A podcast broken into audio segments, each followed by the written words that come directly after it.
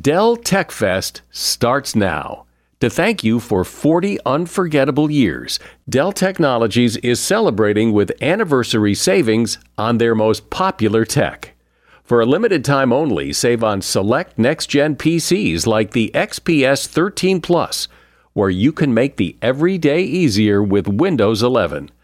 Plus, curate your dream setup with great deals on select monitors, mice, and more must have electronics and accessories. When you shop online at Dell.com/deals, you'll have access to leading edge technology and free shipping on everything. Again, that's Dell.com/deals. Today on Something You Should Know What Makes a Person Creepy? We'll explore the characteristics of creepiness. Also, being busy. Everyone is so busy. How many times have you heard, oh, she's a very busy person? In a way, that's code for she's important. That's impressive, right? It seems like all the most impressive people in our world are busy, busy, busy. But that is a big cultural lie. Plus, most cooks today know that if you cook with wine or alcohol, the alcohol burns off. Except it doesn't, and it's important to understand why. And wouldn't you love to find the fountain of youth? Well, one well respected doctor has in fact discovered it. The fountain of youth is something I've, I've discovered the last uh, you know 15 years I've been in practice. It turns out no one wants the fountain of youth. Find out why today on Something You Should Know. Ask a business owner or manager who's looking to hire someone, and they'll often use the word hope, as in, I hope I find someone good. I hope this person works out. You don't want hope. You want to nail this perfectly because the right people can make all the difference to your business. No, you don't need hope. You need Indeed. Indeed is your matching and hiring platform with over 350 million global monthly visitors, according to Indeed data, and a matching engine that helps you find quality candidates fast. And Indeed doesn't just help you hire faster. 93% of employers agree Indeed delivers the highest quality matches compared to other job sites, according to a recent Indeed survey. What I think makes Indeed special is that it, it's not just names and resumes, it's a system that guides you through the hiring process to help you get the right candidate for the job. And what's really cool is Indeed's matching engine is constantly learning from your preferences. So the more you use Indeed, the better it gets. And listeners to this show will get a $75 sponsored job credit to get your jobs more visibility at indeed.com slash something. You just go to indeed.com slash something right now and support this show by saying you heard about Indeed on something you should know. Indeed.com slash something. Terms and conditions apply. Need to hire? You need Indeed. Something you should know. Fascinating intel, the world's top experts, and practical advice you can use in your life. Today, Something You Should Know with Mike Carruthers. Hello, and welcome to our weekend episode this week of Something You Should Know.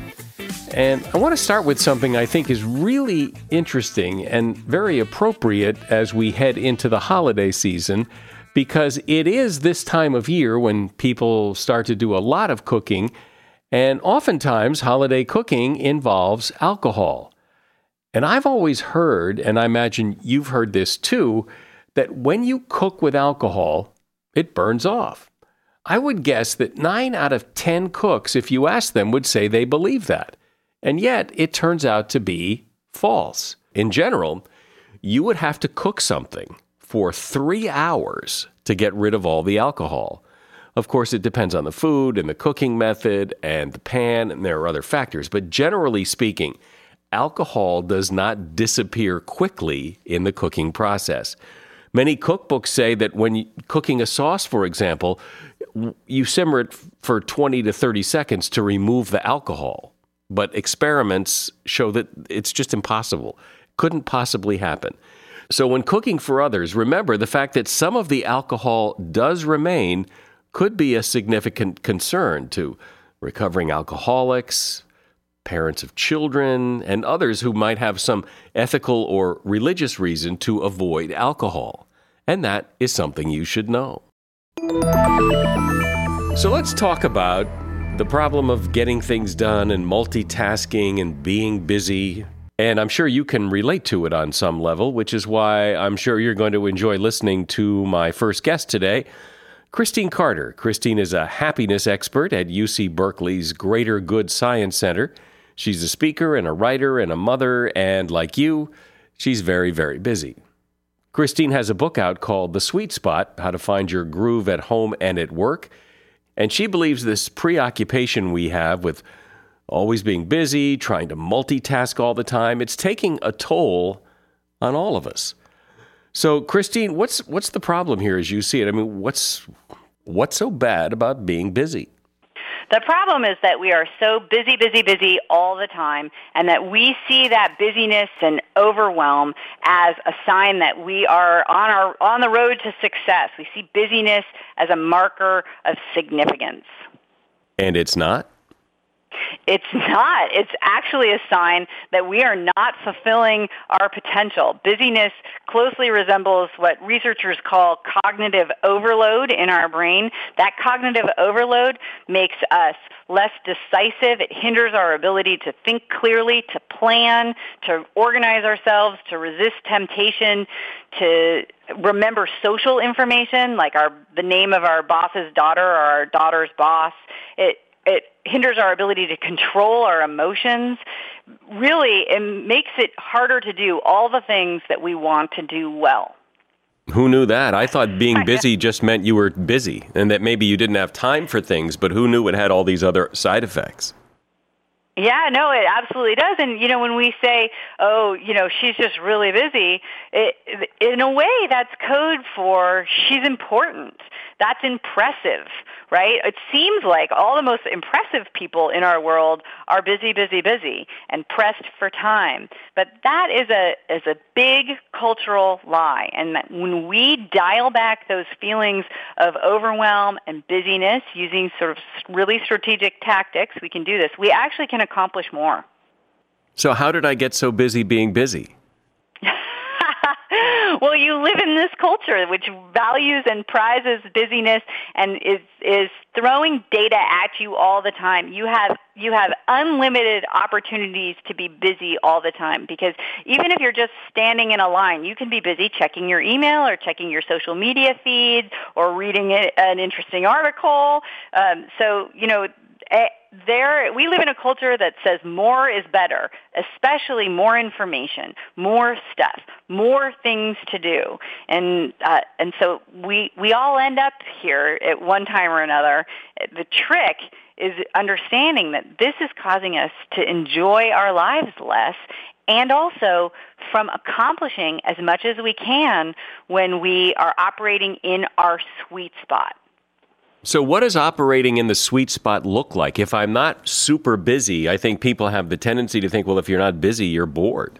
Yeah, or you're lazy, or you must not be very important. So operating in our sweet spot is that place of maximum impact where we have our greatest powers, where we're living our greatest strengths, but also there, it's the least resistance, right? The sweet spot in sports is that, that place where the bat doesn't break, right? Or it doesn't move. There's no impact um, on the athlete's shoulder, for example. So knowing that it's your greatest power, but also the least tension, the least stress, because that tension and stress hinders our performance, hinders our power.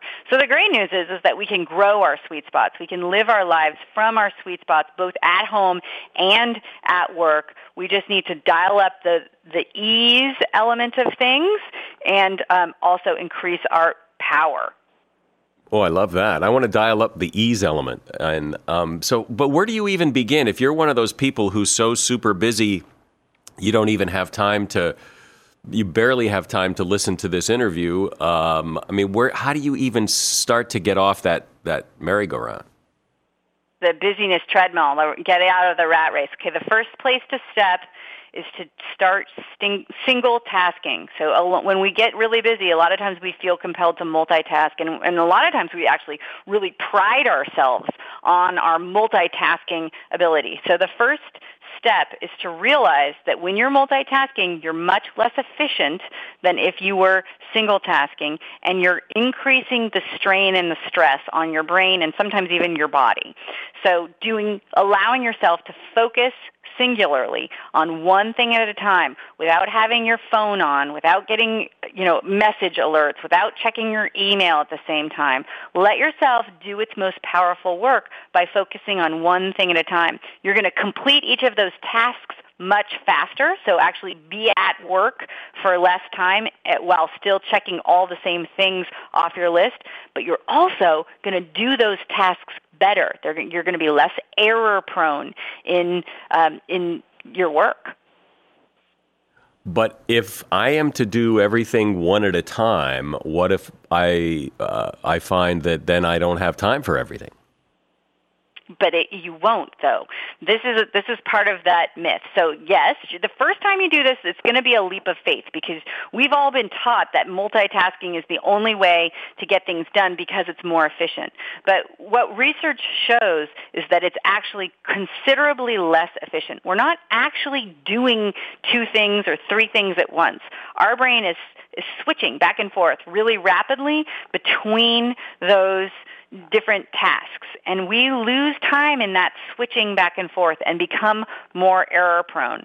So not only does it take a lot more time to correct mistakes we might make while uh, multitasking, it takes more time in general. So you just have to try it out one thing at a time. Move from one task, start all the way to finish, then go to the next thing, start all the way to finish. And don't interrupt yourself during that with by just taking a quick little glance at your email or, you know, actually turn your phone off so that you can so that you truly can focus. Well, and and it seems like from what you're saying is that that if you do that and you do the things well that you do that you decide to do that that the superfluous will kind of fall away on its own that what falls away is the is the tension that comes and the irritability that comes from trying to do to operate in a way that your brain just really wasn't designed to operate. We were not designed to multitask. Our brain was designed to be most powerful when we're doing one thing at a time. So it's like switching from a tractor engine to a Ferrari engine. It's it's unbelievably rewarding to work this way. And you say that that I'll get more done. I promise you, you will actually be able to get more done. It's not about become doing less. I'll tell you, you know, I was in a position in my life where I'm kind of a a recovering perfectionist and an overachiever and I was, you know, I had this great career that I was very successful. I loved it. I did not want to give any part of it up. I had, you know, children and I love my family. I've written this parenting book and um, didn't want to be less of a parent, right? Everything in my life was really hard won. I did not want to give anything up. But I was exhausted. I was busy. I was overwhelmed. I was multitasking all the time. And I, it really took a toll on my health. I was so exhausted all the time that I had chronic strep infections. I landed one day in the uh, hospital with a kidney infection of all things. And I realized that if I didn't want to give anything up, I needed to learn to do things differently. And so this is why I wrote this book. This is the sort of my recipe book for living within your sweet spot so that you can have it all, so that you don't have to give up the things that you love. It's about learning to ha- be more powerful and more efficient in the things that you do do. Well, since you brought up parenting, I think that's a really good example of if you've got three kids and they they all want you now, how do you do that mm-hmm. one at a time? Well, it, you, you know, you've just you've just said it. So it, when you can group an activity into you know into one one actual activity from your brain's point of view, that will work, right? So I have four kids. We eat dinner all together, for example, right? So that's one activity I'm doing with them all. It is also really important for me to remember that if I'm helping one kid with their homework, that it's very hard for me to do another cognitive task. I can't really be helping two kids with their homework at the same time or reading a recipe for what I need to cook for dinner at the same time I'm helping somebody with homework. I can do, however, here's the great caveat, I can do, um, I can multitask if they're not too intellectual tasks at the same time. So I just don't want my brain to be switching back and forth between two cognitive tasks. So I have found I'm, I can fold laundry, for example, at the same time I'm helping one kid uh, with their homework because I don't have to pay attention really when I'm folding laundry. I'm not very good at folding laundry, but I don't really care about it either, right? So errors don't, it doesn't really matter. I can focus all of my attention on that one child. You know, a, a lot of times people, when they're really, really busy, they get less done because they, they they spend a lot of time worrying about all the things they have to do as opposed to doing it. They're stressed out rather than productive. How do you how do you switch from one to the other? You know, it's that's super common and it and it's just this horrible snowball effect right? You're you have so much to do that you feel stress and the more stressed you are the less productive and efficient and effective that you are at that.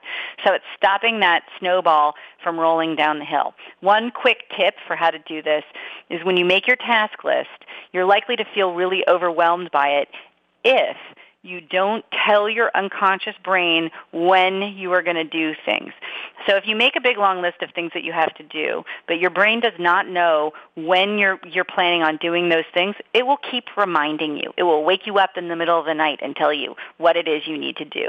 And it's not actually trying to t- remind you to do it or to help you complete it. None of those intrusive thoughts are helpful at all, especially if you've got it written down on a list.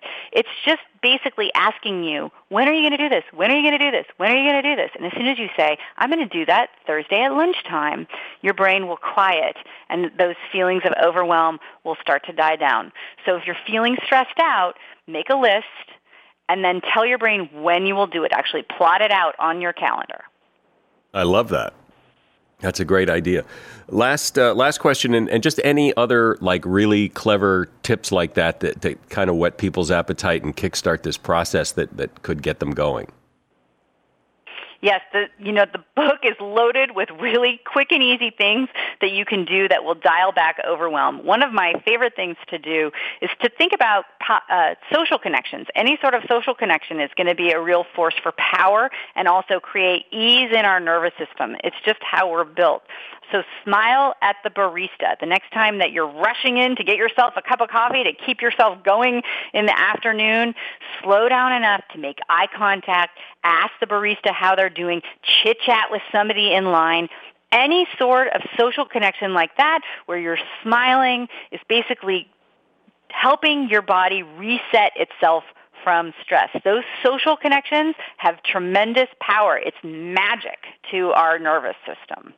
Well, great. I always enjoy talking to you, Christine. You always you always kind of put a fresh light on everything. So I appreciate your time. Christine Carter is author of the book The Sweet Spot: How to Find Your Groove at Home and at Work.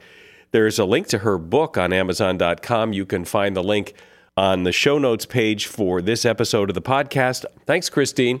Oh, sure. Thank you. It was lots of fun. And good luck with the book. Thanks, You're a great Christine. interviewer. Thank you. Always find what you love and love what you find at Total Wine and More. With so many great bottles to choose from at the lowest price, it's easy to find your favorite Cabernet or Chardonnay. Or maybe you're more of a whiskey drinker. One of their single barrel bourbons is sure to please. With a little help from one of their friendly guides, find the perfect bottle that's just right for you. Hosting friends or family and don't have time to shop in store? No problem. Total Wine and More makes it easy to get everything you need for any occasion with curbside pickup and delivery. But you know what the best thing about shopping at Total Wine and More is? That every bottle comes with the confidence of knowing you just found something amazing. With the lowest prices for over 30 years, find what you love and love what you find. Only at Total Wine and More. Curbside pickup and delivery available in most areas. Visit TotalWine.com to learn more. Spirits not sold in Virginia and North Carolina. Drink responsibly, B21.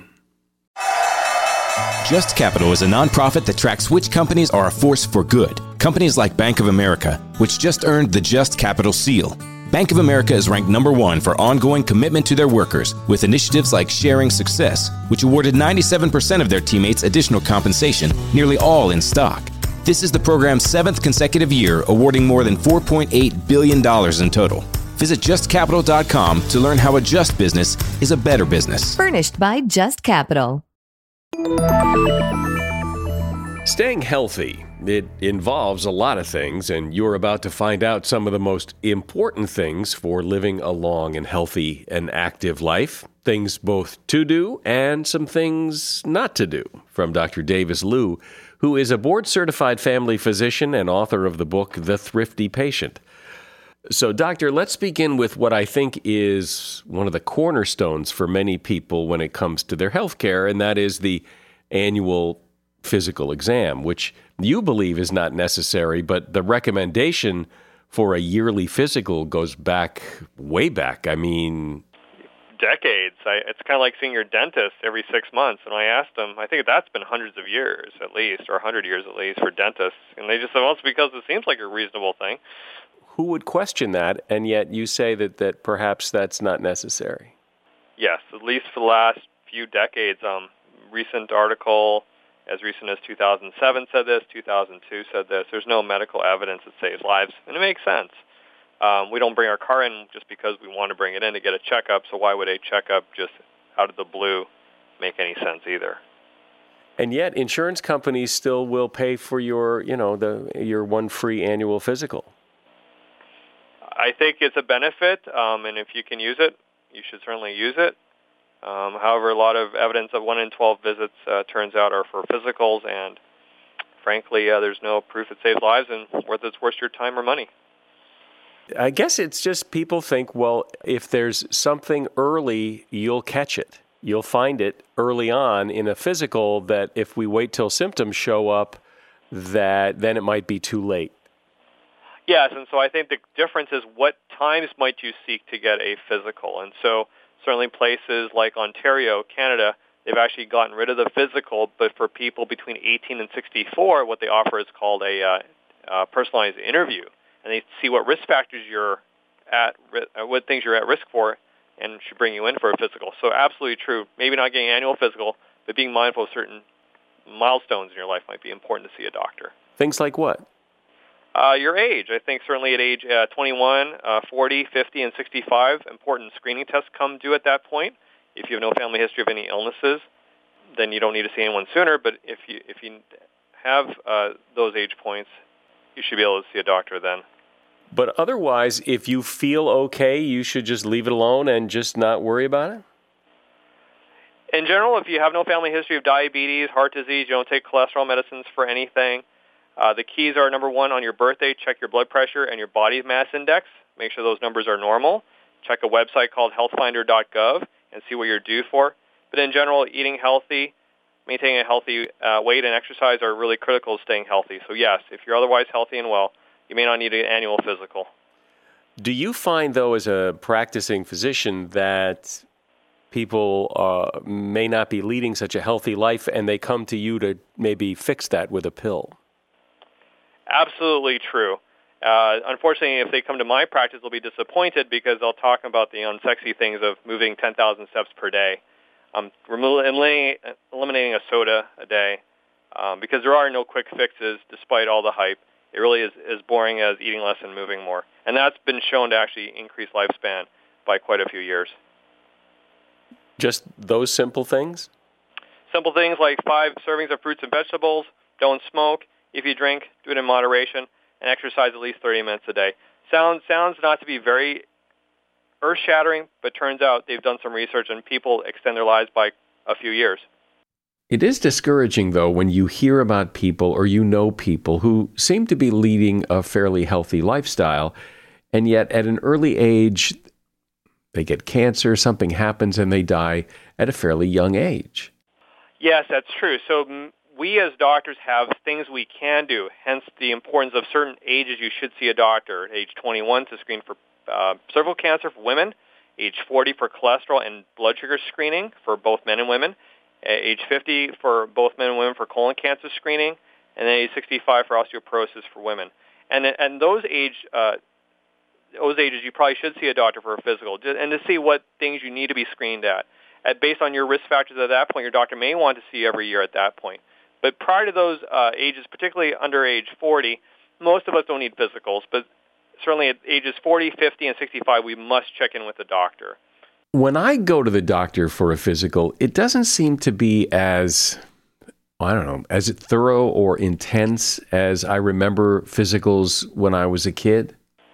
You know, it turns out a lot of physicals back when I was growing up too, we did a lot of tests. We did chest x-rays for smokers, we did urine tests, and it pans out the last probably 20 years or so, a lot of these tests we did thinking we were doing something actually had no value scientifically. So a lot of those things aren't necessary anymore. So a lot of it is asking patients during a physical what your risk factors for certain illnesses and cancers might be, taking a look at your blood pressure.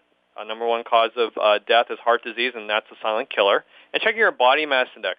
So most of my times, if patients see me for a physical, it's to remind them to get the important screening test done for cancer, get some blood work if they need it, and more importantly, a big discussion about lifestyle changes, maintaining a healthy weight, and eating healthy.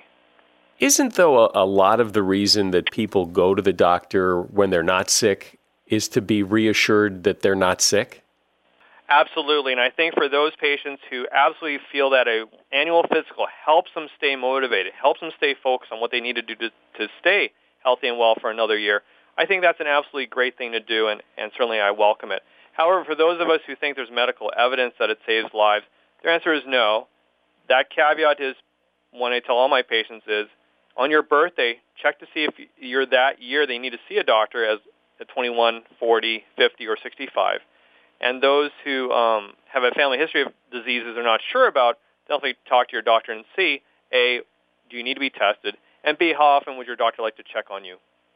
It seems like I guess people think that if they if they're doing something, then they're actually doing something.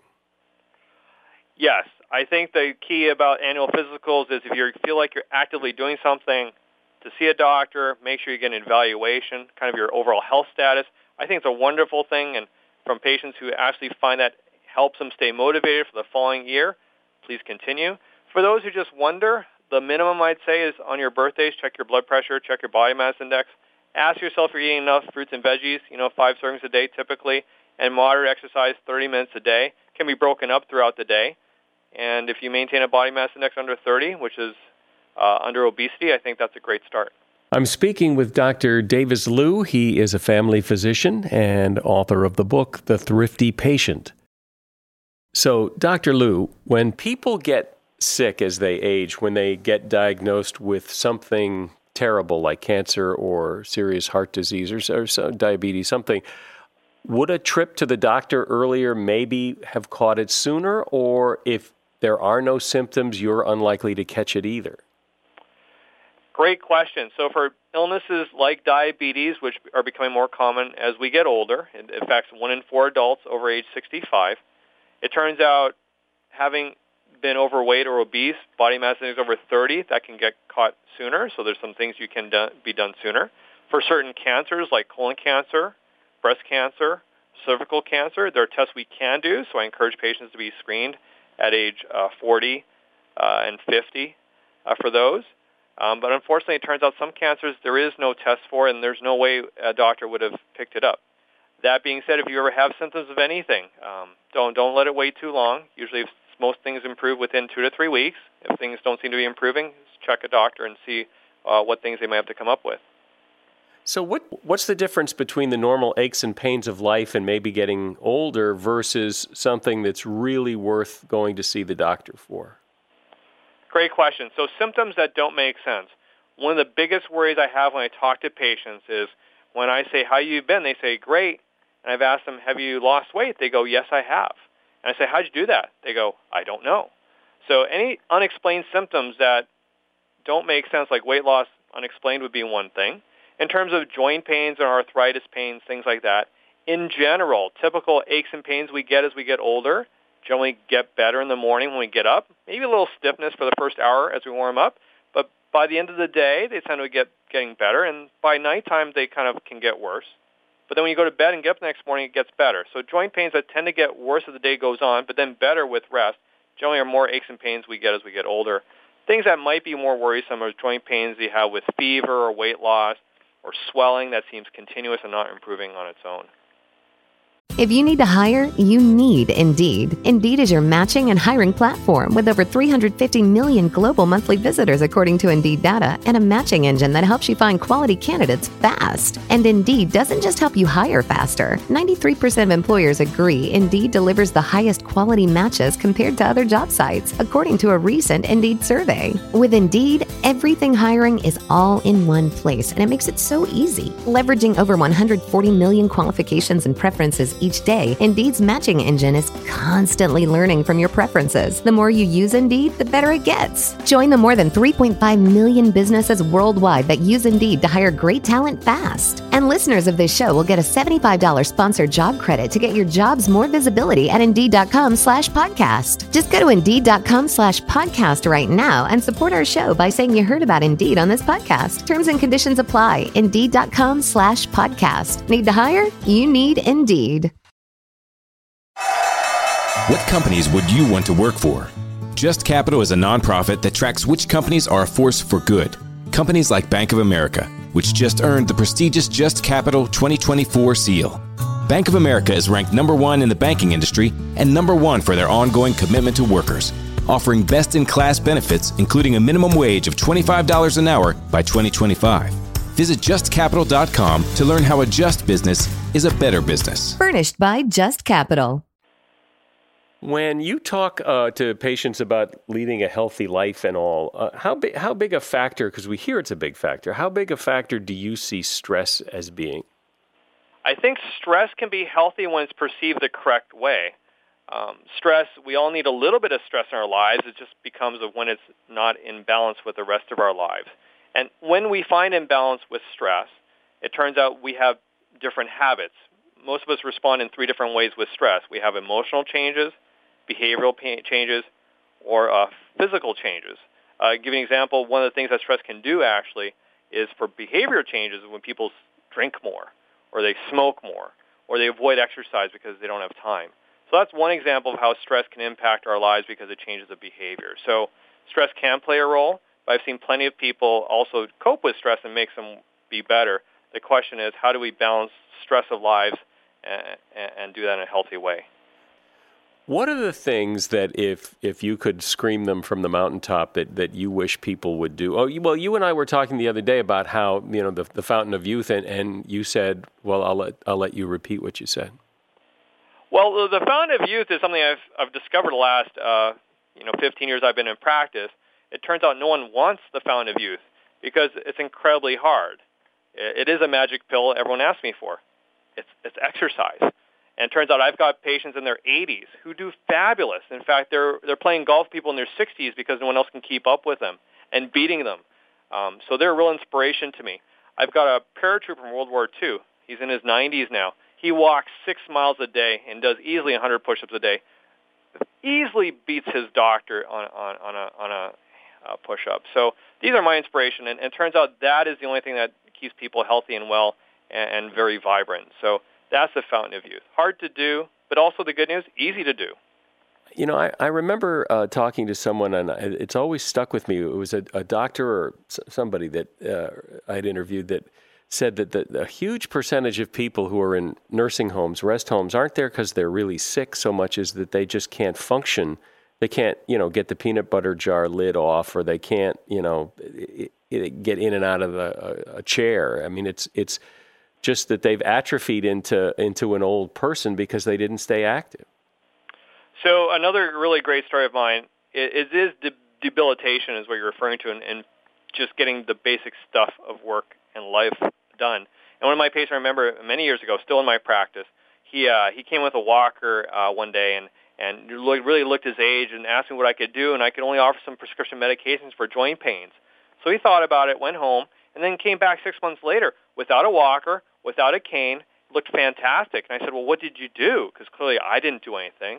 He goes, you know what? I heard what you said. I started exercising, and he loves to trim bonsai trees. And so he did that. And he said, you know what, Dr. Liu, that almost killed me. I tried that for two hours, and that almost killed me, but I stuck with it, rain or shine. And he started adding more time in gardening, and now he's doing great, and he looks fantastic. But when he asks, when people ask him what he did, he goes, well, I, I work in the garden four hours a day. And people say, well, I don't want to do that. What else get you got? He goes, that's the only thing I got. And so, I, again, a lot of patients inspire me. It is, a lot of times it is we lose function and our ability to move and do things as we get older. So to fight back uh, father time, exercise really pushes that back quite a bit. And yet, it is amazing how people who, when they say, you know, they hate to exercise and they hate to work out or they hate to do whatever it is they're going to do, I've never heard anybody do it, go to the gym or go on a walk and come back and say, God, that was horrible. I, you know, I wish I hadn't done it. It's everybody always is thankful that they did it, but they hate doing it. Yeah, that's really what makes us so human, isn't it? Is that we have an emotional part of our brain and an irrational part. And the rational part knows we need to go out and move around. Uh, but the emotional part says, well, maybe not today. Today is kind of rainy. Maybe tomorrow. Or maybe not today because, after all, I'm really tired. I deserve a break. And so how do we manage uh, both sides of the brain? Having a partner exercise with you really helps. Um, having little tricks like saying, I'm just going for a five-minute walk. And afterwards, if I don't like that five-minute walk, I'll go home because I'm, I'm done. Uh, but it turns out, to your point, after we get these things done, we get the motivation. Then the emotional part kind of kicks in and goes, you know what? That five minutes felt pretty good. I wonder how I might continue to do that. One other trick I learned is maybe to record yourself after a great walk that day and say, hey, Davis Liu, I just finished a 30-minute walk today. It was a great day. It was sunny, a lot of fresh air, could see the trees and the squirrels running around, and record that on your phone. So one day when you need to exercise, go, I don't want to, play back that voice and hear about how emotionally excited you were about that particular exercise and see if you can do that. Well, great. And those are some really practical tips on what to do to stay healthy. Uh, not only things you can do, but maybe some things you don't have to do, like the annual physical that could save you some time and money as well. Dr. Davis Liu is a board certified family physician, and he is author of the book, The Thrifty Patient. There's a link to his book on Amazon. You can find it on the show notes page for uh, this episode of the podcast, which you can check out on our website, which I would love to have you check out if you haven't already. And the website is somethingyoushouldknow.net. And finally, today on the podcast, what makes a person creepy? It's a question you kind of intuitively know the answer to, but probably not one you think about very often. But there's actually some research that looked into what makes someone a creep. Over 1,300 people were surveyed, and it's widely believed that if you're a clown, a taxidermist, a, a sex shop owner, or a funeral director, pretty much people are going to think you're a creep, uh, I guess, until you prove otherwise. There are also some behaviors and nonverbal cues that make someone come across as creepier. Being extremely thin sends that signal. Not looking you in the eye does as well. When people ask to take a picture of you and you don't know them, eh, yeah, you're going to think they're a creep. Watching people before interacting with them tends to make people creepy. When someone asks details about your personal life when you don't know them, that's a pretty clear signal. that's just really creepy. Displaying too much or too little emotion makes someone creepy being older makes a person creepier and well that's that's kind of age discrimination but i guess when you're young people who are who are very old and look very old can sometimes kind of freak people out or creep people out and steering the conversation towards sex will pretty much give you the brand of being a creep and the last question that people in the survey had to answer and remember this was 1300 people who were surveyed do most creepy people know that they're creepy? And 60% said no, which means there's an awful lot of creepy people walking around who have no idea how creepy they are. And that is something you should know. In this increasingly competitive world of podcasting, it really helps when you share this podcast with someone you know. Leave a rating and review on Apple Podcasts and subscribe to it on Apple Podcasts. All those things help this podcast and show your support. I'm Mike Carruthers. Thanks for listening today to Something You Should Know. No matter what moves you made last year, TurboTax experts make them count. Did you maybe buy a second property to rent out? That's a move. Did you go back to school to get your degree? That too is a move, a smart move. Did you commute to work across state lines? You see, that's a move. Did you relocate for a fresh start? Well, that's the definition of a move. Maybe you moved into a house boat instead of a house house. Or perhaps you crushed it in the stock market in 2023. TurboTax experts make all your moves count, getting you every credit and deduction you deserve, filing with 100% accuracy, and getting your max refund guaranteed. Switch to TurboTax, make your moves, and they will make them count. See guarantee details at turbotax.com/guarantees. Experts only available with TurboTax Live. Movies, TV shows, books, podcasts, and more. It's what women binge with Melissa Joan Hart and her friend Amanda Lee. We have Lauren Bosworth with us. Yay! The Hills. So, what is like your number one question from fans? The primary question I still get asked was, "What is it real?" In 2024, to me, is a surprising question to get because I feel like everybody has been through the reality TV gauntlet at this point. What women binge wherever you listen.